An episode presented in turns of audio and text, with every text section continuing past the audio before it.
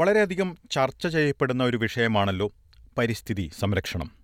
പരിസ്ഥിതി സംരക്ഷണത്തിൽ വളരെയധികം പ്രാധാന്യമുള്ള ഒരു മേഖലയാണ് റീസൈക്ലിംഗ്.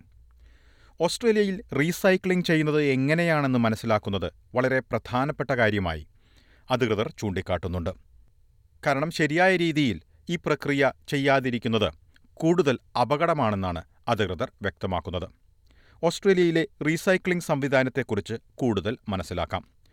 ഓസ്ട്രേലിയയിൽ കുടിയേറിയെത്തുന്ന ഒട്ടേറെ പേർക്ക് ഓസ്ട്രേലിയയിലെ റീസൈക്ലിംഗ് സംവിധാനത്തെക്കുറിച്ച് ആശയക്കുഴപ്പങ്ങളുണ്ടെന്ന് ക്ലീനപ്പ് ഓസ്ട്രേലിയയുടെ ചെയർ പിപ് കീണൻ ചൂണ്ടിക്കാട്ടുന്നു There was a recent study this year that found that 89% of us think it's important, but only around one in three of us are getting it right when it comes to what we put in the recycling bin. So there is room for improvement. എൺപത്തിയൊൻപത് ശതമാനം ആളുകളും ഇതിന്റെ പ്രാധാന്യം മനസ്സിലാക്കുന്നുണ്ടെങ്കിലും മൂന്നിലൊരാൾ മാത്രമാണ് ശരിയായ രീതിയിൽ recycling ചെയ്യുന്നതെന്ന് കീർണൻ ചൂണ്ടിക്കാട്ടുന്നു.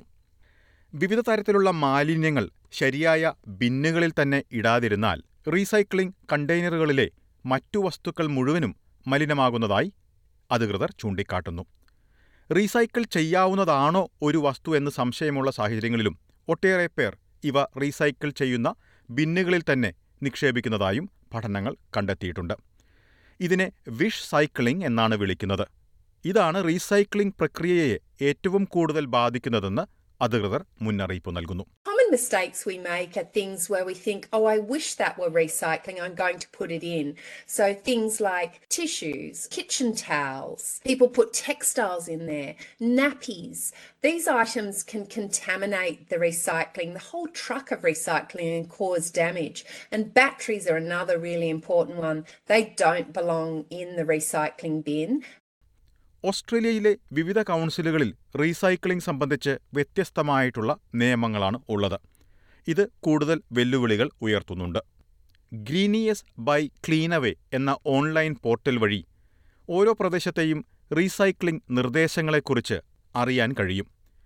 വൃത്തിയുള്ളതും ഉണങ്ങിയതുമായ വസ്തുക്കൾ മാത്രമാണ് റീസൈക്കിൾ ബിന്നിൽ ഇടാവൂ എന്നത് പൊതുവായി പാലിക്കേണ്ട കാര്യമാണെന്നും ഈ വസ്തുക്കൾ പുനരുപയോഗിക്കുക എന്നതാണ് ലക്ഷ്യമെന്നും ഓർക്കേണ്ടതുണ്ടെന്ന് അധികൃതർ നിർദ്ദേശിക്കുന്നു Don't put your recyclables into a plastic bag, for instance. They need to go in clean and dry. So if you think about a jar, for instance, we need to take out any solid food from there, any liquids, separate the metal lid from the glass, and put those items separately into the bin. If you think about cardboard, that needs to be clean and dry. So if they're greasy, if that can't go into the recycling bin, it needs to go into the general waste bin.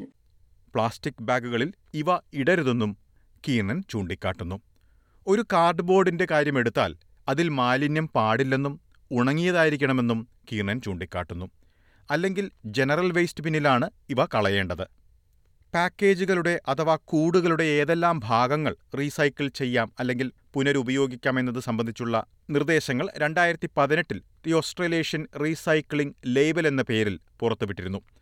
അടപ്പുകളും ലിഡുകളും വേർതിരിച്ച് വേണം recycle ചെയ്യാനെന്ന് കീർണൻ വിശദീകരിക്കുന്നു And that provides very good guidance to us as, as consumers. So, often some rules like the spray you use in the laundry for pre stain remover, for instance, some of those products, the nozzle itself may not be recyclable, but the bottle may. And if it has the Australian recycling label, it will give you that guidance um, and you'll know to, to separate those items before they go in the recycling bin. A R എല്ലിൽ നിർദ്ദേശിച്ചിരിക്കുന്ന പട്ടികയിൽ ഉൾപ്പെടാത്ത വസ്തുവാണെങ്കിൽ recycle ബിന്നിൽ ഇടരുതെന്ന് വ്യക്തമാക്കുന്നു. Soft പ്ലാസ്റ്റിക്കുകൾ റോഡിനരികിലുള്ള ബിന്നുകളിൽ ഇടരുതെന്നും ഓർമ്മിപ്പിക്കുന്നു. ഇവയ്ക്കായി രാജ്യത്തിന്റെ പല ഭാഗങ്ങളിലായി drop of പോയിന്റുകൾ സ്ഥാപിച്ചിട്ടുണ്ട്. ഇത്തരത്തിലുള്ള സേവനത്തിന്റെ പേരാണ് റെഡ് സൈക്കിൾ സൂപ്പർ മാർക്കറ്റുകളിൽ ഉൾപ്പെടെ ആയിരത്തി തൊള്ളായിരം ഡ്രോപ്പ് സോണുകളാണ് രാജ്യത്തിന്റെ വിവിധ ഭാഗങ്ങളിലുള്ളതെന്ന് റെഡ് ഗ്രൂപ്പിന്റെ മാർക്കറ്റിംഗ് മാനേജർ റെബേക്ക ഗ്ലെഗ്ഹോൺ ചൂണ്ടിക്കാട്ടുന്നു. 4 million pieces of soft plastic are returned to red cycle bins every single day. Our average is four grams. So that's 16,000 kilos of soft plastic saved from and diverted from landfill every single day across the country. And that's increasing. It increased um, over 200% within the financial year from 2020 to 2021. A R L പരിശോധിക്കുന്നത് പ്രധാനമാണെന്നും ഇവർ ചൂണ്ടിക്കാട്ടുന്നു എന്നാൽ freezer ബാഗുകൾ മുതൽ bubble റാപ്പുകൾ വരെ red സൈക്കിളിൽ ഇടാവുന്നതാണെന്ന് ഇവർ വ്യക്തമാക്കുന്നു. റോഡ് നിർമ്മാണ പ്രവർത്തനങ്ങളിൽ സഹായിക്കുന്ന വേലികൾ അല്ലെങ്കിൽ ഫെൻസുകൾ കൂടാതെ കസേരകൾ പോലുള്ള മറ്റു വസ്തുക്കൾ നിർമ്മിക്കാൻ സോഫ്റ്റ് പ്ലാസ്റ്റിക്കുകൾ ഉപയോഗിക്കുന്നു. സമൂഹത്തിൽ ഇവയുടെ പുനരുപയോഗം പ്രധാനപ്പെട്ടതാണ്.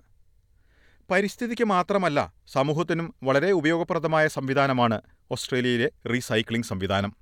എന്നാൽ അധികൃതർ ഇപ്പോൾ ചൂണ്ടിക്കാട്ടിയ പോലെ ശരിയായ രീതിയിൽ ഇത് ഉപയോഗിക്കുന്നത് ഇതിന്റെ വിജയത്തിൽ നിർണായകമാണ്.